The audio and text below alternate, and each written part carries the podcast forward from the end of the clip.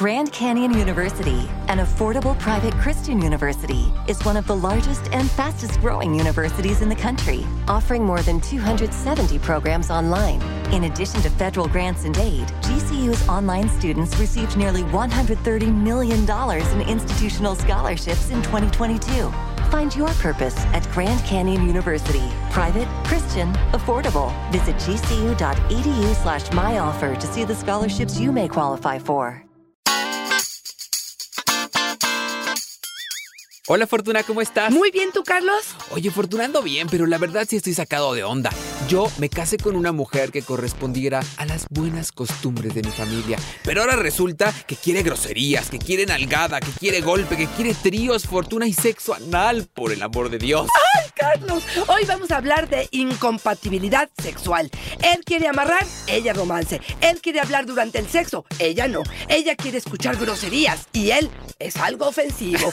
Estas diferencias que pueden dividir, separar y hasta romper la relación. ¡Comenzamos!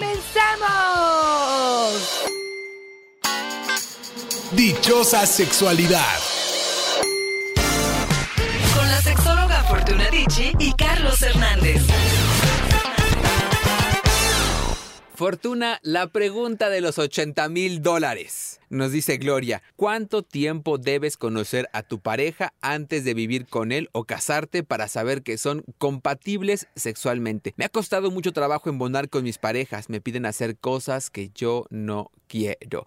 Fortuna, qué complicado sentarte cuando estás conociendo a alguien y en el contexto de que le preguntas, tu familia, qué se dedica tu mamá, tu papá, oye, ¿te gusta de perrito? ¿Le entrarías a un trío? ¿Qué dices de las orgías? Claro, claro. Mira, yo no creo que tiene que ver con tiempo. Yo creo que tiene que ver con profundidad, con sinceridad, con honestidad, con transparencia, con realmente conocer quién es el ser con el que estamos conviviendo. Porque te soy honesta, mucho tiempo tenemos una fachada y algo que queremos conquistar al otro. Claro. Y si el otro quiere escuchar que yo estoy dispuesta al sexo todos los días, pues voy a tratar de hacerlo porque estoy en la conquista, porque me gusta, porque lo veo como un proyecto de vida maravilloso, porque creo honestamente que puedo cambiar y de pronto, analizando la situación y viviendo en el día a día, me doy cuenta que las cosas no son tan sencillas. Entonces, sí te diría que la compatibilidad sexual es algo fundamental para las relaciones de pareja, que hay muchas cosas negociables, que hay muchas cosas que se pueden atenuar, que pueden agarrar un punto medio, pero hay unas que son tan profundas, tan arraigadas, con personas tan rígidas, con expectativas tan altas, que de pronto pueden ser el punto de quiebre para una relación de pareja. Oye, y que siendo así honestos y diciendo la neta del planeta, Fortuna, está bien cuando nos conocemos también, pues vas a sacar lo mejor de ti, ¿no? Así o sea, sí vas a mostrar un poco lo mejor que tienes porque estás conquistando, es como en una chamba. Claro. No vas a ir a decir tengo deficiencias, ¿no? Dices, soy la neta. Claro, y la Entonces, disposición para cambiar, ¿no? Exacto, Ajá. pero a lo mejor la regla sería sí hay cosas que no podemos negociar, que no podemos maquillar. Los principios no se negocian, los Así principios son de nosotros. Y lo que dices, esto no le entraría, y a lo mejor no en la primer encuentro, en la primera tomada de café vas a decir, oye, en mi vida es que a mí no me gusta el perrito, ¿no? O me encantaría el sexo anal. Pero sí, Fortuna, irlo hablando, en el calor de ir construyendo la relación juntos y de incrementar la comunicación, sí tener desde el principio la libertad de hablar de estos temas. Totalmente de acuerdo. Vamos a ser más claros todavía, Carlos. Venga. La incompatibilidad se gesta o se genera a partir de eh, diferencias en gustos, en tiempos, en posturas, en formas, en fondos, en frecuencia, en deseos sexuales en las diferentes parejas. Y esto normalmente, yo te diría que esto es común. ¿Por qué? Porque venimos de mundos distintos, porque traemos aprendizajes distintos, porque yo viví pensando que a lo mejor una vez a la semana era suficiente, con un hombre que me respetara, que solamente me tocara por encimita, que ni siquiera me desnudara, que hubiera una penetración eh, superficial, que tuviera yo un, un super orgasmo, y tú traes a lo mejor todas las ganas y la enjundia y la expectativa de hacerlo todos los días, a todas horas, que me vas a desnudar y que me vas a morder y que me vas a- Y de pronto entran estos dos mundos a poder negociarse. Y bueno, pues en la habilidad de esta negociación es que estará probablemente la capacidad o la, el resultado que podemos tener para poder hacer que esto funcione o no funcione. Y entonces tal vez en lugar de pensar en negociar y decir voy a hacer esto, voy a hacer lo otro, lo primero que tendríamos que revisar es qué tan capaz vemos al otro de negociar, Exacto. de ceder, de querer dar un poco más del otro. Entonces a lo mejor no tendríamos que estarnos preguntando en cuánto tiempo para la compatibilidad sexual. Ve cómo se comporta con los demás. Si no está abierto a negociar, foco rojo que dice alerta. Excelente, Carlos. Yo te diría que una de las cosas, si yo fuera a elegir pareja en este momento, sí elegiría a una persona con sentido del humor, porque creo que Claro. es indispensable en muchos momentos, flexible, que sepa negociar, que no tenga verdades absolutas, que no crea que él es el poseedor de la verdad con respecto al sexo en general. ¿Por qué? Porque se requiere para este intercambio de gustos y preferencias, de ansiedades, de ritmos, de velocidades, de necesidades que hay dentro de la pareja a nivel sexual. Fíjate que hay un ejercicio que me gustaría plantearles para poder realmente mm, tocar este tema. Ojo, no en la primera cita. Pero sí, probablemente cuando ya tenemos eh, algunas... eh, Más confianza. Más confianza, cuando hemos tenido y practicado algo de intimidad y que tenemos claro estos puntos. Y es agarrar tarjetas probablemente y escribir del 0 al 10 cómo andamos, por ejemplo, en la importancia que tiene para ti la sexualidad. Y entonces negociarla, platicarla, conversarla, conocerla. Por ejemplo, preguntas eh, simples como ¿qué es la sexualidad para ti? ¿Cada cuándo desearías tener relaciones sexuales? ¿En qué momento del día prefieres tener relaciones sexuales? ¿Podrías vivir sin sexo? ¿Cuáles son las zonas erógenas preferidas? ¿Te gustaría empezar una relación sexual? ¿Cómo se plantearía para que esto pase? ¿Cuáles son tus posturas favoritas? ¿Cuáles son tus fantasías favoritas? Me parece que por ahí tendríamos que empezar a dialogar y aquí ver hasta dónde hay un intercambio y dejar a un lado esta postura de querer gustarle al otro, ser complaciente para poder realmente tocar fondo y decir, espérame tantito, esto puedo negociarlo, esto puedo aceptarlo como tú decías en el, en el inicio. O sea, realmente si me amarra, es algo que yo tengo eh, concebido en mi mente, es algo que yo es a- algo que puedo llegar a aceptar o es algo que le pongo un tache desde el principio y te digo, espérame tantito ahí, ni le entres porque no es algo con lo que me siento cómoda, porque necesito la libertad a lo mejor de movimiento. Es lo que yo llamo ponerle una inyección de honestidad a la, A la relación. Oye, Fortuna, una de las cuestiones que más nos comentaron a través de nuestras redes sociales, arroba yo soy Carlos Hernández y Fortuna Dichi, sexóloga, es Maguito, auxilio. Mi esposo quiere todo el tiempo, a toda hora. Es taxista, incluso llega temprano nada más para tener encuentros sexuales. Come y se vuelve a ir a trabajar en la noche. Cuando regresa, te lo juro que no quiero que vuelva porque sé lo que va a ver. Totalmente de acuerdo. Fíjate, aquí está faltando algo. Aquí está faltando que él entienda que no es una cuestión de ir y masturbarse con el cuerpo de ella, que es pareciera lo que está pasando, porque no hay un preludio, no hay una plática, no hay conversación, no hay intimidad, no se genera y sabemos, y lo hemos hablado en este programa miles de veces, que la mujer requiere de esa fase, este periodo de, no sé si lo quieres poner, de calentamiento, de intimidad, de profundidad, de, de pretexto para poder tener intimidad. Si no se genera, no me, me considero usada. Vienes, te masturbas con mi cuerpo, me penetras sin que haya un intercambio de placeres, de conversación importante y te vas. Esto no me funciona. Entonces, ahí yo lo que le diría a ella es, necesita conversar un poco más. Ahora, si él tiene tanta necesidad erótica, probablemente lo que hay que hacer, y esto es una de las cosas que quiero plantear el día de hoy, es que se masturbe. No hay ningún problema. Fíjate, la masturbación, Carlos, la hemos tema. visto, sí es un tema, porque la hemos visto como, si ya tengo pareja, me escondo para masturbarme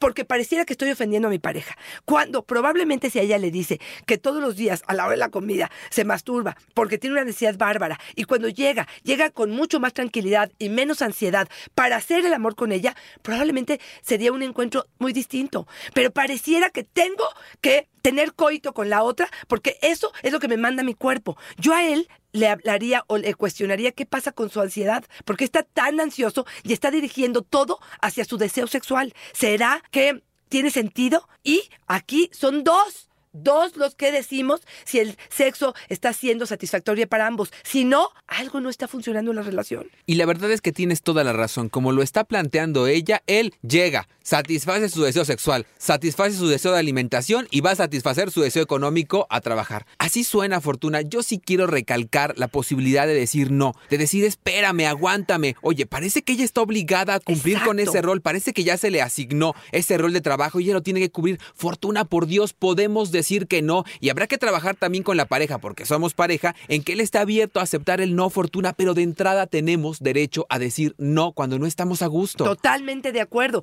Creo que esta parte de la frecuencia es uno de los temas. Fíjate, en el consultorio es el tema más solicitado, digamos. Es la consulta más solicitada, la frecuencia. Cuando uno quiere poco y el otro quiere mucho. A esto se le llama discronaxia sexual. Es cuando no hay sintonía, cuando tú quieres mucho, yo quiero poco, y esto de alguna manera no funciona bien. Les voy a dar algunas recomendaciones para esto. La primera es poder dialogar para poder saber el que tiene menor deseo sexual, qué necesita que él haga y que haga la pareja para aumentar un poco el deseo sexual. Vamos a pensar esto. Tú quieres tres veces o cuatro veces a la semana, yo quiero una. ¿Qué necesito yo hacer para aumentar mi deseo sexual? Tengo que, no sé, algo de literatura erótica, tengo que ver pornografía, tengo que imaginarme más cosas, tengo que crear más fantasías, tengo que estar más en contacto con el tema sexual, tengo que, lo que tú quieras. Y te pido, a ver, para que yo genere más deseo, necesito que tú estés más romántico, estés lleno de detalles, platiquemos un poquito más, eh, me beses más, me acaricies más, me masajees más, me des un orgasmo en cada una de las ocasiones, tengas la paciencia y el tiempo para masturbarme el tiempo que yo necesito. Entonces, de alguna manera, puedo aumentar mi deseo sexual. Pero si en automático me tengo que adaptar a ti porque pareciera que eso es lo normal, lo común, lo sano, lo satisfactorio, estamos en un error. Aquí no hay ni bien ni mal. No está ni bien la de uno ni, ni mal el de cuatro. Pero sí es importante poner, tener esta comunicación. Segundo, sí podemos hacer es acordar cuántas veces a la semana nos parecería adecuado. Entiendo que tú quieres cuatro y yo quiero uno. Nos vamos a dos, nos vamos a tres, provocando esto a partir de lo que acabamos de decir. Incitar ocasiones, a lo mejor hasta agendar, Carlos, y probar a ver qué funciona. Porque sí, este es un punto de quiebre en muchas relaciones. Oye, Fortuna, y como una recomendación práctica, sí, enlistarlo como tú lo mencionas, ¿eh? A veces cuando decimos vamos a hablar de esto, nos perdemos en las palabras, no llegamos a conclusiones, no lo aterrizamos. Si tomamos una hoja y ponemos uno punto y guion, mi compromiso es uno punto y guion, esto, esto, esto, y lo tenemos claro ambos, pasamos de las palabras a lo práctico. Eso creo que luego nos cuesta mucho trabajo hacerlo. Y también mencionar que no todas las reglas son únicas y para todos. Así es. Incansable nos dice, Fortuna, yo me siento una mujer muy rara. Después de la menopausia, mi deseo aumentó al triple. Mi esposo con los años ha perdido el deseo. Ya casi no quiere vida sexual. Yo estoy desesperada. No aguanto tanto tiempo sin un encuentro íntimo. Ella rompe todo lo que nos han dicho. Así la menopausia elimina el deseo, pues a ella no. El hombre siempre quiere, pues él no. Y ahora resulta, Fortuna, que volvemos a lo mismo que tú decías. Existe la bonita masturbación. Exactamente. Ese es uno de los puntos. No todas las relaciones sí tienen que ser completas. Existen juguetes sexuales, existe voluntad de compartir con la pareja, pero a lo mejor no de participar al 100. Probablemente ese hombre no sé qué edad tenga, pero para generar una erección requiere de un esfuerzo enorme. A lo mejor un coito que dura 15 o 20 minutos que se agota. Pero ¿qué tal si es buenísimo con la mano, buenísimo con la lengua, buenísimo con el vibrador o el dildo que ella tiene y puede acercarse a ella, generarle un orgasmo y a partir de eso tener un encuentro? Y ojo, otra vez, si es que él tampoco quisiera entrarle a esto y quisiera menos veces que ella tener frecuencia sexual, otra vez está la masturbación de ella. O sea, no tiene que ser el encuentro íntimo con la otra persona, a menos de que esa sea una creencia que ella tiene y habrá que negociarla. Negociación es la palabra del día de Así hoy, es, Fortuna. por supuesto. Otro de los puntos importantes, Carlos, que yo veo en consulta cuando hablamos de incompatibilidad sexual es que de pronto llega el aburrimiento, llega la monotonía, llega esta parte donde de plano es siempre lo mismo, la misma posición, en el mismo lugar, casi el mismo día, ¿eh? Viernes en la noche los niños ya se fueron a acostar y ese es el día entonces que encontramos para ello. Y de plano no es algo que genera deseo. Y uno dice, ¿será que no somos compatibles? ¿Será que perdí el deseo en él? ¿Será que ya no me gusta? Pues habrá que antes que eso cuestionar qué tanto estoy trabajando por mi vida erótica, qué tanto estoy metiendo sorpresas, novedades, juguetes, masajes, aceites, ideas diferentes que rompan la monotonía. Si todos los días, durante los mismos 24 años, estás comiendo tacos al pastor, todos los días, Aunque no me digas, riquísimos. aunque estén buenísimos, después de 20 años vas a decir, pido esquina, lo que sea, que no sean los tacos al pastor. Entonces habrá que juguetear un poco más para poder indagar si esto tiene que ver con incompatibilidad o realmente tiene que ver con flojera que hemos echado ambos. Oye, Fortuna, yo no sé si tú estarás de acuerdo, pero me parece que el mayor enemigo del placer y de la relación de pareja es la monotonía, oye. Así es. De verdad, qué difícil es vencer ese fantasma. Nos dice quien te ama, así se llama. Los saludo desde Texas. Quiero contarles que escucho sus episodios y desde que lo hago me abrieron la mente. Se me antoja probar más cosas. Escuché el episodio sobre el orgasmo río, que de verdad, Fortuna, ¿cómo les encantó el orgasmo río? Todo el mundo lo está practicando y me encantaría que mi pareja lo experimentara. Nos dice, el problema es que ella no quiere nada, solo misionero y cuando los escucha dice que es muy fuerte, que la información va contra su familia, contra lo que le enseñaron, que ella es muy conservadora. Yo lo que quiero decir es, Fortuna, se respeta. Sí, claro, ¿no? por Se supuesto. respeta. Pero ponernos ya la etiqueta de decir yo soy muy conservadora nos limita a todo, Fortuna. O sea, sí, yo tengo a lo mejor algunos principios conservadores y así los quiero catalogar, pero todo, absolutamente todo, lo podemos replantear. Y a lo mejor abrirnos un poquito, Fortuna, pero si partimos desde la etiqueta ya perdimos. Fíjate, de lo que hablábamos al principio, de ser flexibles y del sentido del humor en una pareja, yo les diría eso, ¿no? Que de pronto, sí, a lo mejor no puede tolerar escuchar el programa porque somos muy fuertes y hablamos de cosas que para ella son altisonantes. Pero de alguna manera quiero construir mi relación de pareja, si quiero pegarme a los placeres, si quiero vivir en este mundo hedonista que me pertenece y que tengo derecho a, a gozar, me parece que tendría que a, empezar abriendo mi mente, claro, quitándome etiquetas y replanteándome ciertas eh, cosas que he estado viviendo a lo largo de mi vida. Fíjate que construyendo el programa me quedé pensando, si yo soy hoy la que fui hace 34 años que me casé. Y uno de los aspectos que me gustaría compartir con ustedes es, se requiere de tiempo para sintonizar. Se requiere de tiempo para compatibilizarnos. No podemos pretender que lo que en un principio eh, probablemente mi pareja me pedía y me eh, solicitaba y me proponía, yo estaba gustosa de hacerlo. Probablemente al principio era como una novedad, como quitar la vergüenza y la culpa, como abrirme a eh, experimentar y ver, probar. Había cosas que no me gustaban y no me atrevía a decirlo. Había dolor durante algunas eh, relaciones y no probaba el gel porque no sabía ni que existía. Entonces, de alguna manera, hoy que vivo mi sexualidad plena, divertida, muy satisfactoria, te digo, sí fue un proceso. Entonces, no tiren la toalla tan pronto. No cataloguen ni etiqueten de incompatibilidad en una relación. Se requiere de tiempo, de flexibilidad, lo hemos dicho, de sentido del humor, lo hemos dicho, pero también de negociación, de capacidad de ambos para negociar, pero también de tiempo, de tiempo de ajuste a estas nuevas ideas, a este nuevo programa, a esta nueva idea de lo que él está proponiendo y esto me parece fundamental. ¿Cómo es importante entender que las personas cambiamos con el paso del tiempo y que eso de es que ya no es el mismo que yo afortunadamente no es el mismo que tú conociste, evolucionemos, ojalá que el camino hacia la evolución sea positivo. Nos dice Eduviges, mi esposo y yo tenemos seis años de casado. Con el tiempo ha cambiado mucho, ahora me pide cosas muy raras, soy de una familia conservadora, me siento traicionada cuando me pide cosas como el sexo anal. Fíjate, fíjate, son incapacidades que de pronto tenemos para adaptarnos a cosas nuevas. Ahora, no quiere decir que tiene que aceptarlo. Probablemente, ahora, ¿sabes qué pienso también? Perdón, me, me interrumpo este, yo solita, pero ve, pienso que a lo mejor también la forma de él de proponerla no ha sido tan am- amorosa, o no ha sido amable, o no ha sido romántica. No es lo mismo que él está lleno de placer y de ganas y de deseos y de probablemente de morbo y de vulgaridad y de lo que tú quieras. Y en ese estado y en ese tono se lo plantea a ella y Ella así lo recibe, a empezar de forma sutil, saber de qué manera convencerla, animarla, este, a lo mejor ver alguna escena, a lo mejor algo de literatura, que podamos leer algo sobre el tema, a lo mejor ir a una sex shop y comprar el dilatador, el gel y empezar a meternos en el tema, porque si no, creo que se vuelve burdo desde el planteamiento y lo, tachamos antes ni siquiera de hacernos a la idea de que esto existe. Y yo te diría que para hacernos compatibles se requiere más amor, comunicación y voluntad que sexo.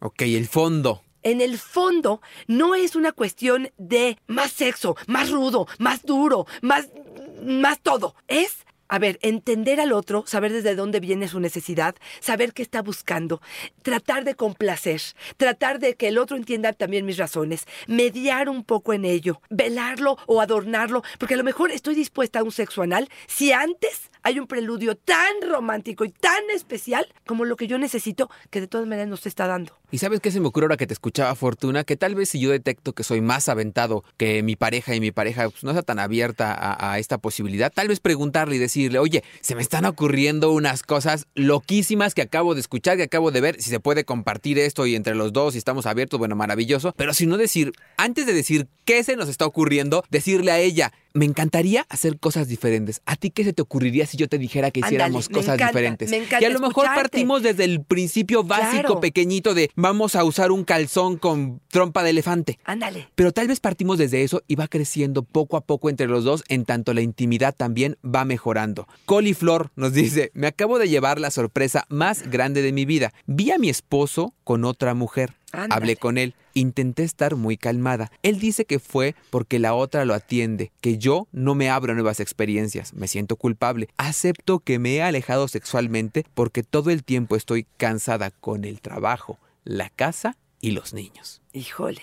Qué complicado, Fortuna. Sí, sí está complicado y a veces nos los dicen, bueno, piden, solicitan, hasta exigen y muchas veces la verdad es que no los escuchamos. Otra vez, estamos cansadas, estamos sobrepasadas de trabajo y también es cierto que a veces el otro está en un canal muy distinto al de nosotros, tiene prioridades distintas, valores distintos, pesos de la vida distintas. Me parece doloroso que haya vivido esta situación. No me gusta la sensación de decir, "Po- si tú no lo haces, entonces voy y busco afuera, porque me, me suena a 100% una Condicionamiento. amenaza y a mí amenazada no funciono, pero bueno, pues es un hecho que este es, digamos, el resumen de muchas mujeres y hombres que nos han consultado. ¿no? Y si quisiéramos ponernos proactivos, a lo mejor decir, tomar de ahí la parte de responsabilidad que sí nos corresponde, Exacto. ya sea porque estemos pensando en seguir con la relación y dar una nueva oportunidad y hacer una estrategia para que funcione la relación de pareja después de esto, pero también porque si buscamos una relación nueva y no solucionamos esto y solamente le pusimos ahí un parche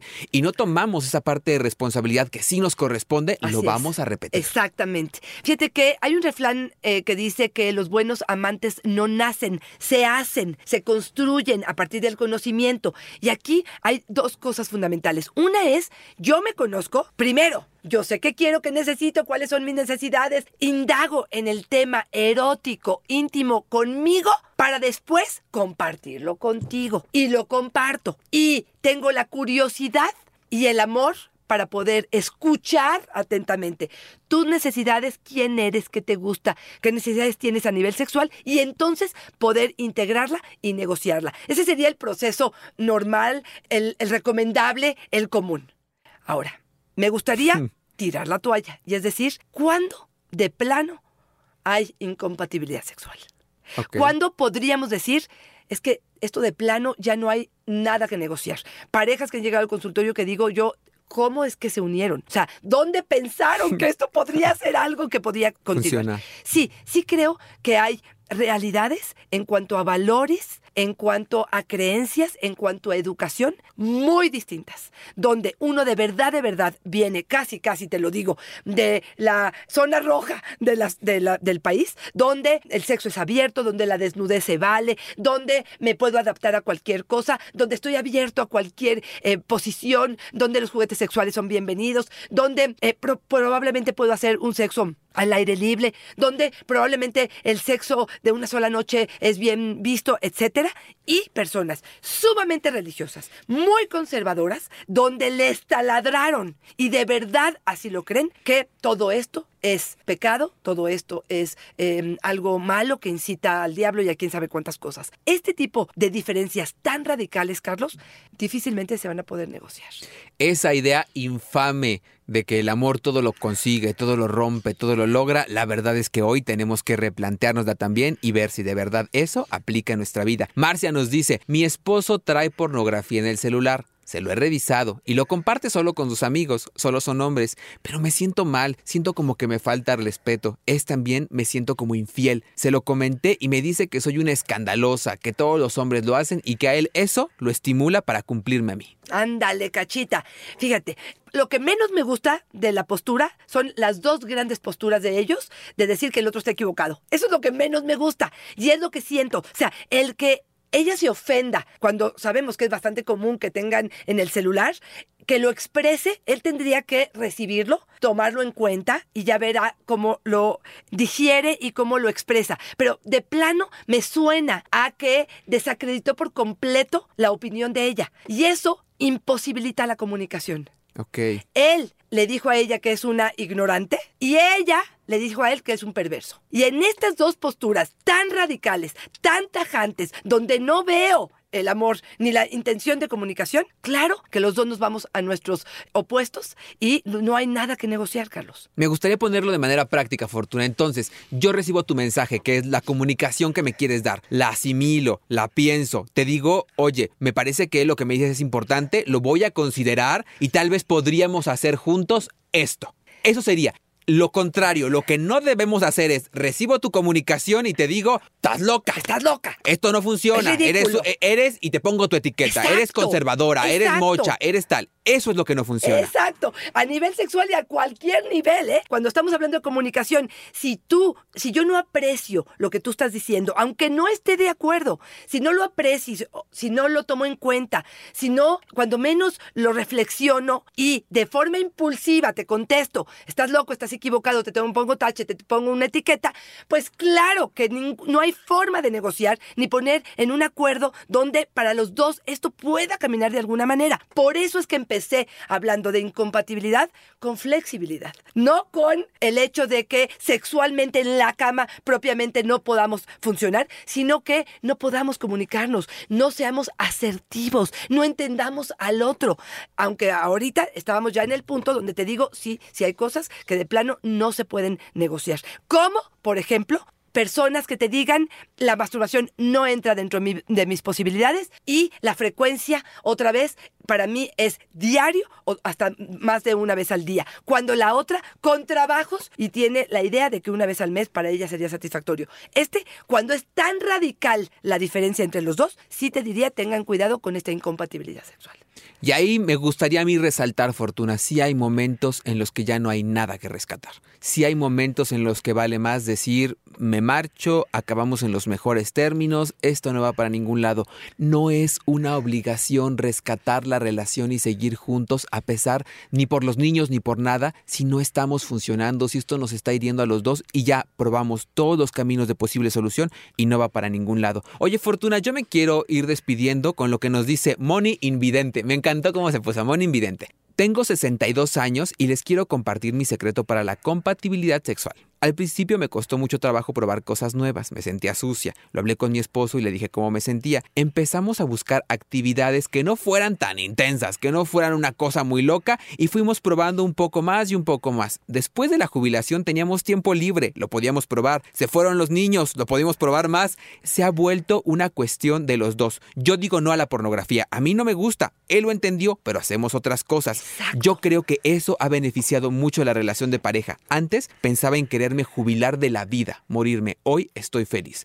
Saludos desde Veracruz. Somos de un grupo de 32 adultos mayores de la clínica 24 del Seguro Social. ¡Ay, qué chido! Me Les mandamos un beso totote a ellos eh, que disfrutan la vida, que siguen aprendiendo, que siguen divirtiéndose. edad, Fortuna. No, no hay edad para ello. Yo cerraría, eh, Carlos, diciéndote que sí existen personas que son incompatibles sexuales, que tienen que ver con radicales formas de, de pensar, donde no hay posibilidad de un cambio de ajustarse. Creo que tiene que ver con flexibilidad, el hecho de que pudiera ser compatible.